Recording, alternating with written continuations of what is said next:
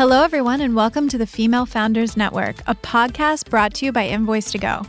I'm your host, Nat, and I'm joined by my co host, Sylvie. Hey, everyone.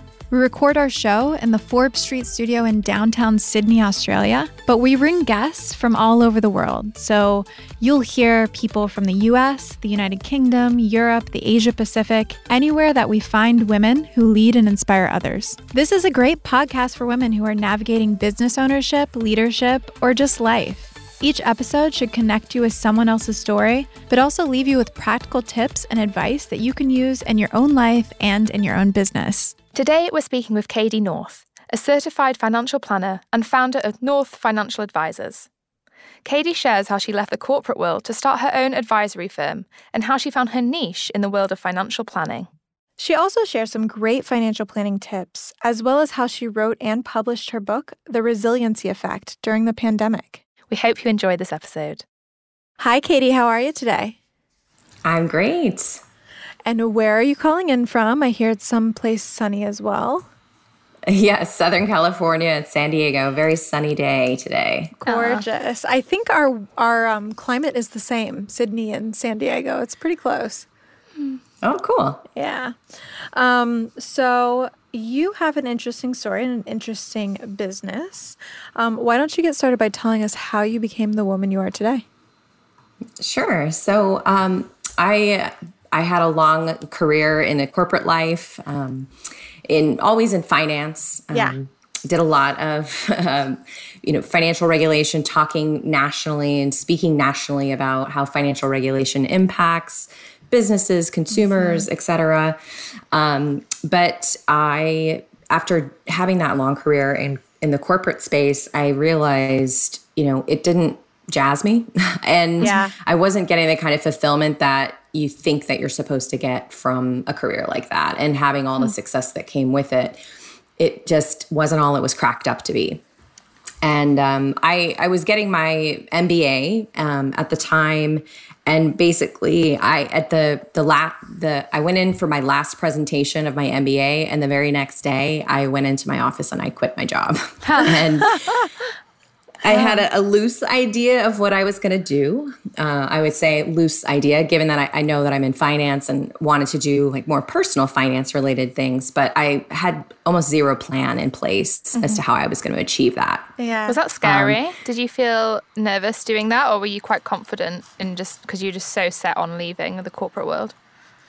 Uh, it's a, a, little bit of both. It's sort of like a breakup, you know, when you're, you know, you need to, to do it, but actually, you know, making it happen is a very scary mm-hmm. thing. But yeah. in the end, you know, it's a good thing. You yeah. know? Yeah. Absolutely. That's a good way of putting it. It's kind of like a breakup. yeah, it's true. I really do think that women break up with jobs. I think that that's not even silly. I think that that's what how we do it. We like either try or, you know, advocate and whatever and get as far as we can and then eventually we just we just dump them.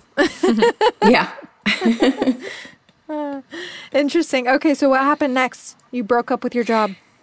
I, I broke up with my job and I went on a sabbatical. Um, luckily, yes. I had you know I, I had money saved. Yeah. I had um, you know I was sort of recovering from uh, kind of workaholism and uh, like an addiction to busyness, really. Mm-hmm. So the sabbatical was a really good opportunity for me to learn how to be one comfortable with myself two to have zero to-do lists and you know unstructured time so that i could just explore mm-hmm.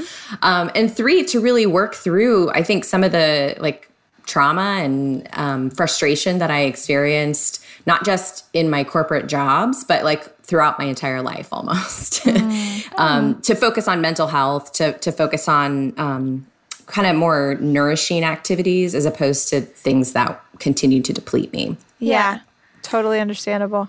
So, what so, were you doing that was like nourishing activities? Yes.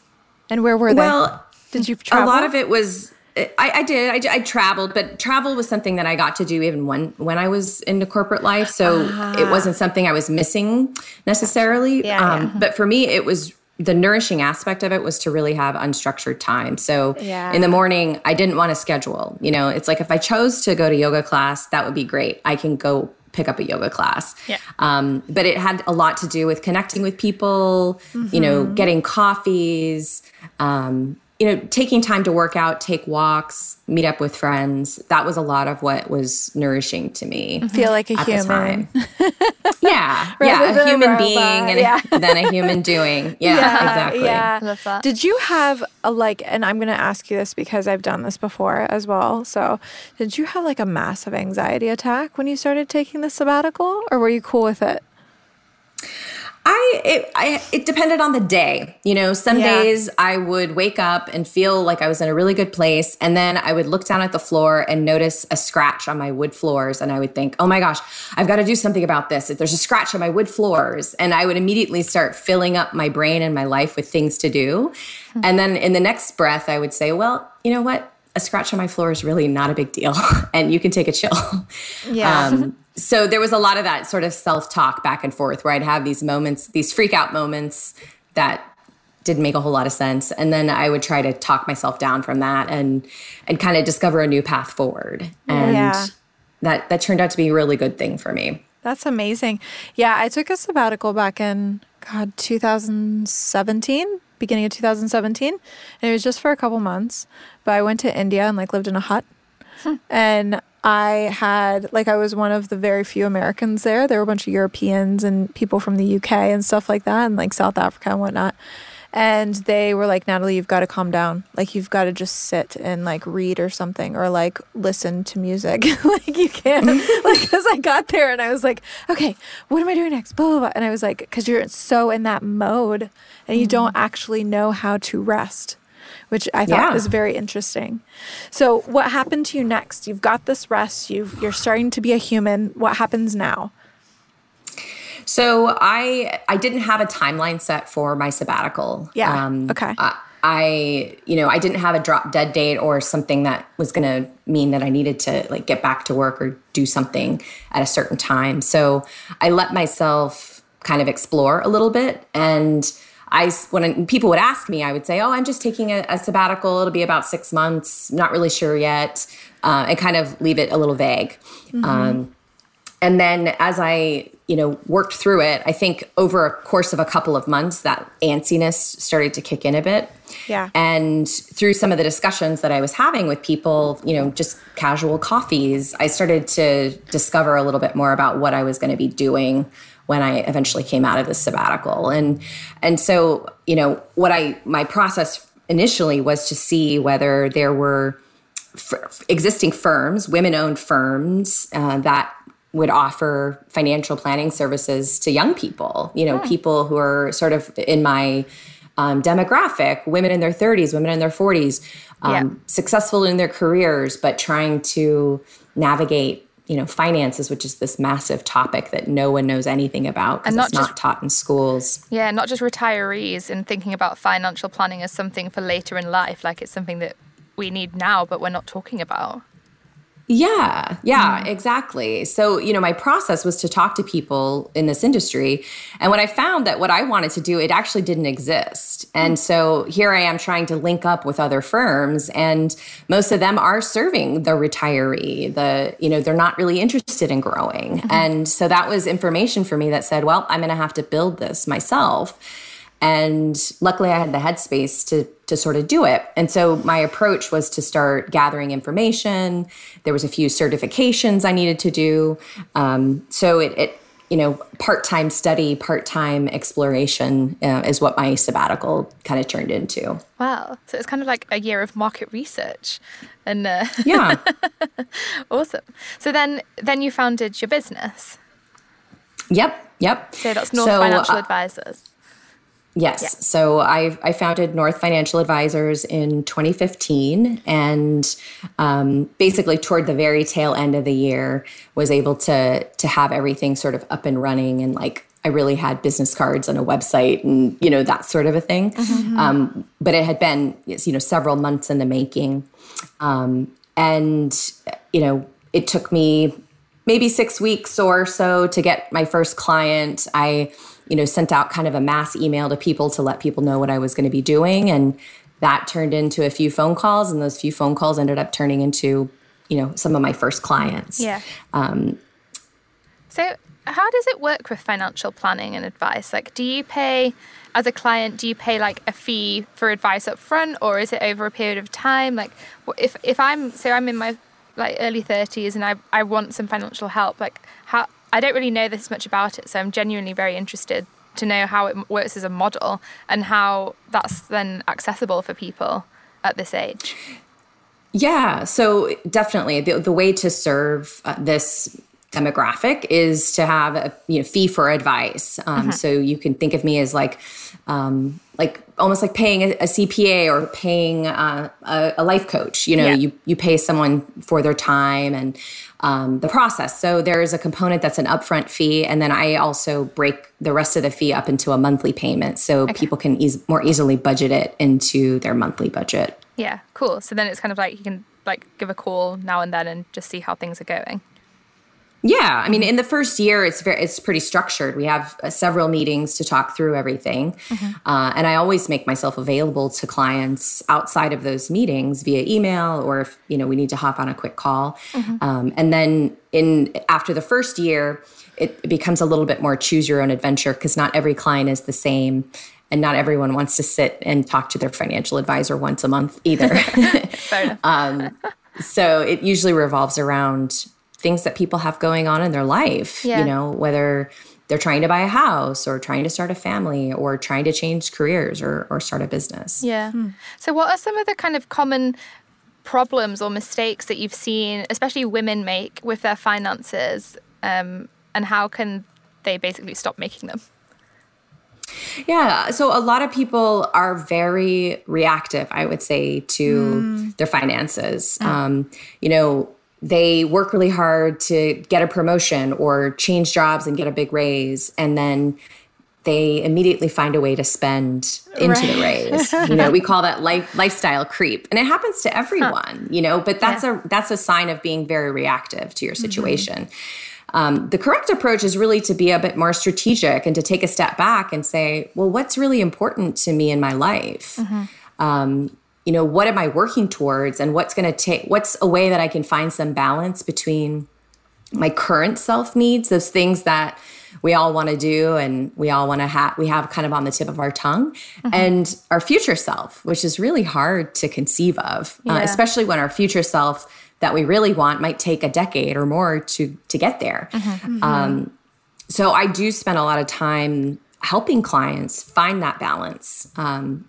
because it doesn't make sense to put everything towards the future, but it also doesn't make sense to just only live for the now. Yeah, definitely. And that's the balance to strike, isn't it? Because on like some people argue like, oh, you know, YOLO, you only live once, like want to experience everything right now while I'm young and have the money, but then at the other side of it is like, well, you know, you, you need to have a nest egg and you need to have savings so you can't just blow it all on going to boat parties and like fancy cars and holidays and stuff like that just because it's yeah. fun in the moment. I think the most interesting uh, part of this, or like the most interesting way to explore this, is like for anyone who's ever been laid off or made redundant in their life, mm. like you drastically change your spending habits. And at first, you're just kind of like, oh man, and you've got to like budget a lot more but then after a while your happiness kind of equals out and like you're you're watching your money more but you're just as happy as you were when you had that so true. you know six figure salary or whatever mm-hmm. and it's interesting that we when like we i say we like millennials have the money coming in we just kind of like you know make it rain mm-hmm. and then like we get laid off and we're like we know how to budget we know how to like be scrappy but yeah we don't do it mm-hmm. yeah yeah, and I think there's also a sort of a, a comparison with others thing yeah. that happens yeah. where it's like, oh, well, so and so goes on vacation five times a year. Why can't I go on vacation five times a year? And so and so does this blah blah blah skincare routine. Maybe I need to do this skincare routine. And um, it, it, but there's no. It's really difficult to do that because you don't know their insides, right? Like you don't mm-hmm. have the mm-hmm. inside look at what their finances are and yeah. whether they're planning for their futures or thinking through big things right. that you want to think through. Yeah. Um, and so that's where, you know, the thinking can get get a little muddied, I think. Do you think social media has made people worse with their personal finances? I think in some cases it can contribute to um, this kind of discontent mm-hmm. because you do see only the good things on social media. You never see the struggle. Yeah, and it's uh, it can be a very slippery slope um, mm. if you if you're kind of glued to the screen and and looking all at all the things that you think you're missing. Yeah. Mm-hmm. I find it really interesting because I've had situations with some friends before where I've said, like, oh, I can't afford to do that. And they're like, why? What are you saving for? And I'm like, hello, like, just general life. life. like, I think there's some, like, sort of misconception that you have to have, like, a goal. Like, a, it's always like a short term goal of saving. Like, people will save for, like, a holiday or they'll save for, like, something. But there's never, like, that kind of attitude towards having a general savings account for a rainy day, for a redundancy, for a global pandemic that could put you out of work yeah, or, you know, right. have like less clients. Um, how do you think we can change people's attitude on that? Is that education? Yeah, I think, you know, people know generally that they need to have some kind of emergency fund, mm-hmm. but they don't really know how much they need for an emergency fund. And there's also a lot of things that I would categorize as contingencies rather than emergencies that you should save for. Okay. you know, like um, things that just don't come up but but every once in a while like mm, maybe yeah. an insurance policy that you have that you only pay twice a year or you know some sort of dental work or work on your car that that comes up unexpectedly right? Mm-hmm. it's not that these things are unexpected. I mean this sort of stuff happens. It's sort of the timing the amount is what is the uh, the unknown piece. And so mm-hmm. i call it sort of contingency planning. Yeah um, and and the reason why you need some financial buffers to to address it right mm-hmm. um, there's a really then, fun Sorry. There's I I just have to there's a really fun word for that that I think Ellevest came up with and it's not the fuck it bucket, but it's something like that. Like it's when you you need to have something for like if you just want to quit everything or you just want yes. to like change your life. I don't know if you know what, I, what I'm talking about, but it's like it, there's some sort of word that's going around. Yeah, I think if they just call it like an FU fund. Yes, you're um, right. Yeah, yeah, something like that. Yeah. Like when you need when you when you're just done and you need to like quit your job or something. Gosh, we all need one of them. Yeah, to have to have a fund. Yes, but you know the, the other thing I see happening with women is they sometimes take that a little too far. Yeah, and so they feel really really comfortable having a lot of cash, and then it starts to be this massive nest egg that really you shouldn't hold on to that much cash. At some point, you reach an upper limit of what is safe and protects you uh, in those ways. And so, another problem that I see oftentimes is, you know, women who um, have had a long legal career or have done really well. I mean, they literally have no time for anything else, and they just you know have massive amounts of cash $100000 sitting in a savings account. Mm-hmm. and that's too much right? Yeah. we, we need to figure out how to give dollars a job. And so then the discussion becomes okay well when do you start investing outside of retirement? When do you start thinking through other types of financial strategies other than just this is my budget. How do i stay within my budget? Yeah. kind of thing yeah, makes sense. I think that's so true. I'd like to ask a question on what you your opinion is, is on having separate bank accounts for husband or wife or life partner. Sylvie just got married. oh, okay. this isn't about me because we well we do have separate. We have a joint one as well. I'm just wondering, like in in kind of in general, because it used to be that obviously like well, this is my interpretation, so it might not be like this at all, but that you would get married and then you would just have the one account and then that was it. And then it was like a, a family kind of fund. Oh, but, really? Was that your interpretation? Yeah. Ooh, you, but, you're a really trusting human. Yeah, but that, that's not what we've got. But that's what I'm just like historically, oh, you would have like a family account. But now that we are sort of like everyone's working in a family, uh, the most part anyway. Like me and my husband both mm-hmm. have our separate bank accounts. Do you think that's something that you should maintain and have that financial independence, or is it better to like put money together? Or I guess this is kind of a very general question that it depends on each yeah. person's situation. But have you, I guess, noticed a shift in the way that couples now handle their joint finances, or do they maintain a separate financial presence?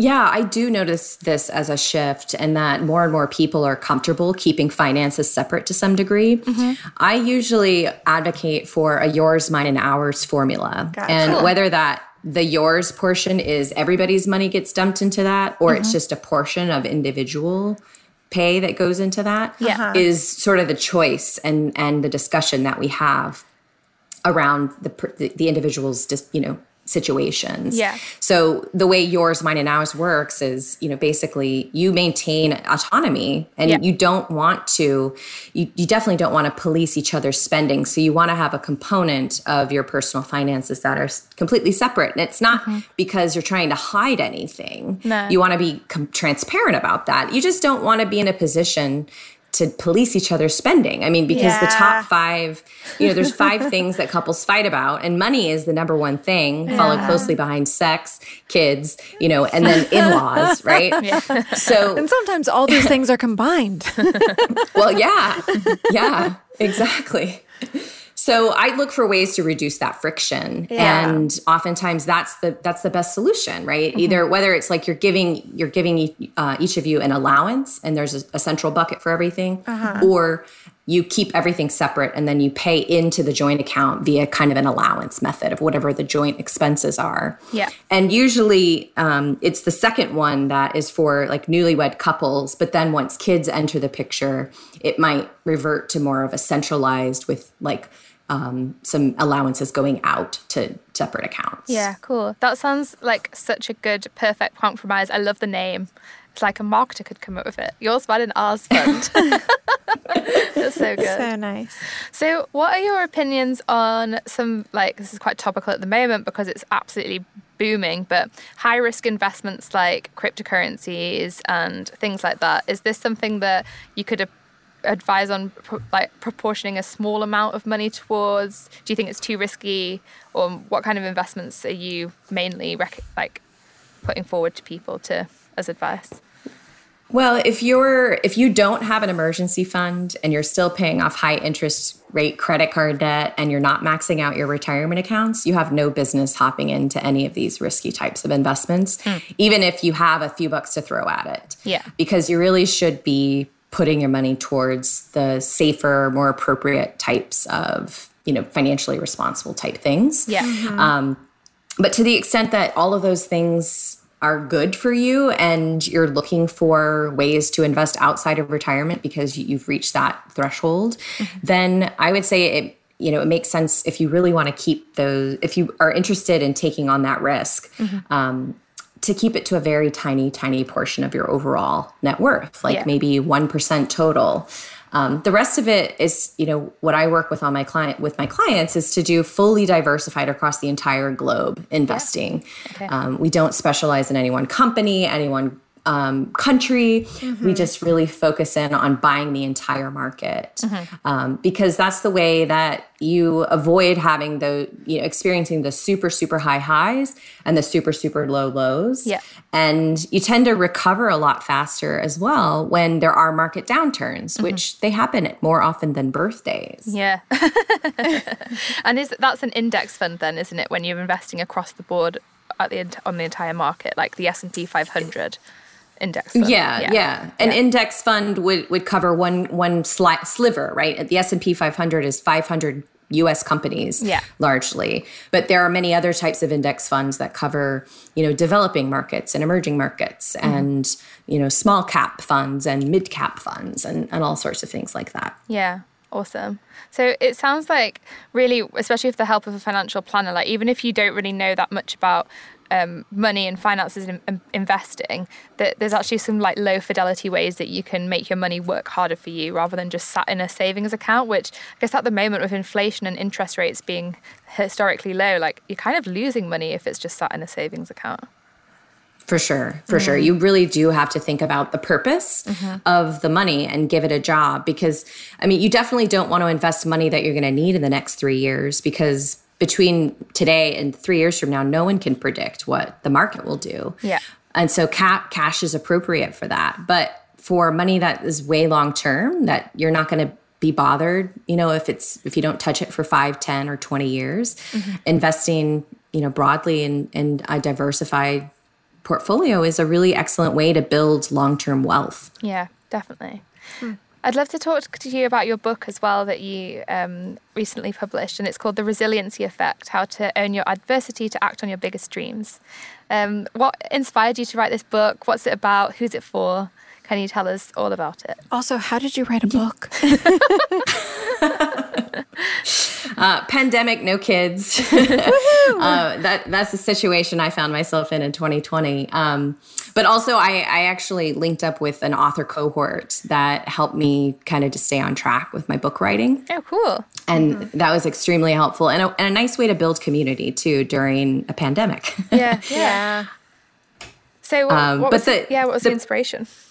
The the inspiration for the book is in my work with clients right? We all have these big dreams that we can name. And usually the clients or prospects when they come talk to me they, they've got the list you know they've got these big things they want to do.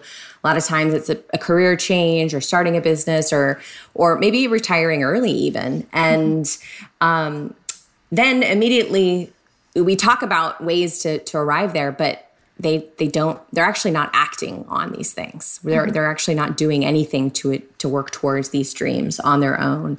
And i wanted to find out why that was. And i could identify with it too because i did the same thing. I mean it was probably 8 years from the time i had originally said to myself and wrote in a journal that i wanted to do one-on-one personal finance you know working for myself before i actually made the leap to do this right? Mm-hmm.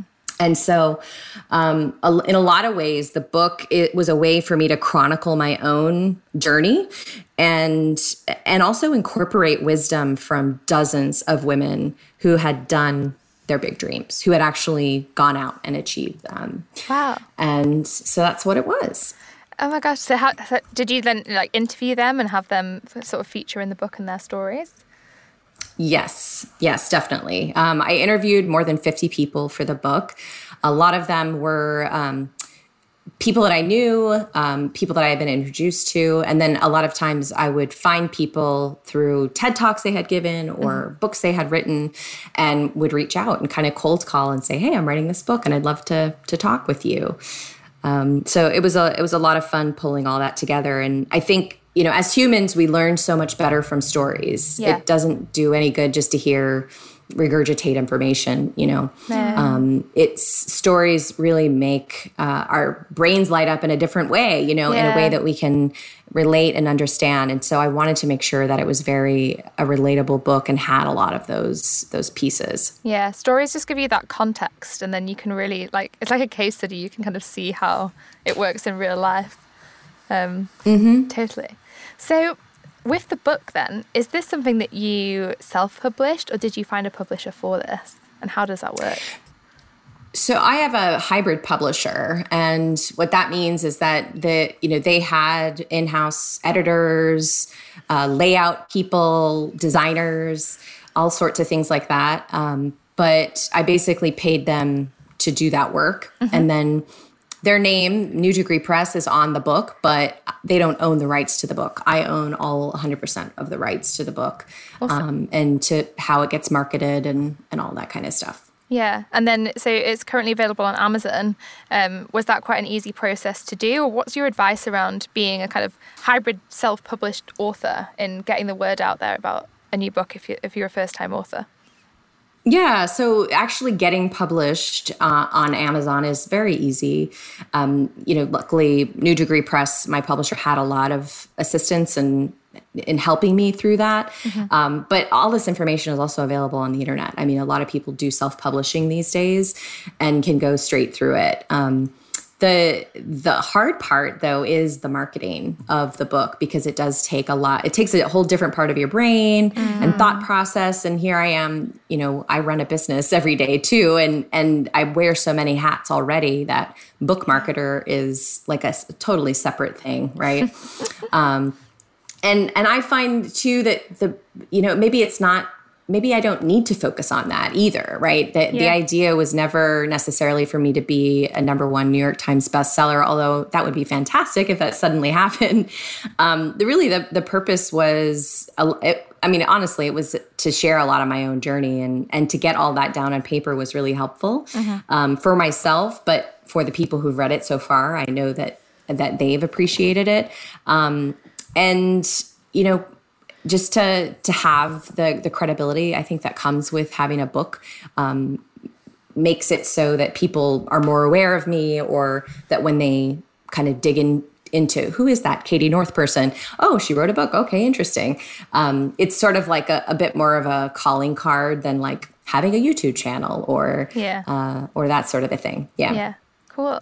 So if someone wants to buy the book or work with you as a financial advisor, where can they find you? So, a central hub where all of my work is is um, my website, cadynorth.com. And it, my name is spelled a little funny, so I always spelled it out uh, C A D Y N O R T H.com. And you can find information on my book there, on North Financial Advisors, as well as uh, what I have coming out later this fall, which is a financial resilience course. Awesome. And so that that's something that I'm going to be working on this year. Ooh, I think that's something that we all need. financial resilience. Well, we need resilience in all aspects of our life, but definitely financial. Um, thank you so mm-hmm. much, Cady. It was so interesting to speak with you on everything that you're doing. Um, I think it's awesome. So thanks for coming on the podcast and good luck with the course later in the year. Yep. Thank you, guys. Thank you.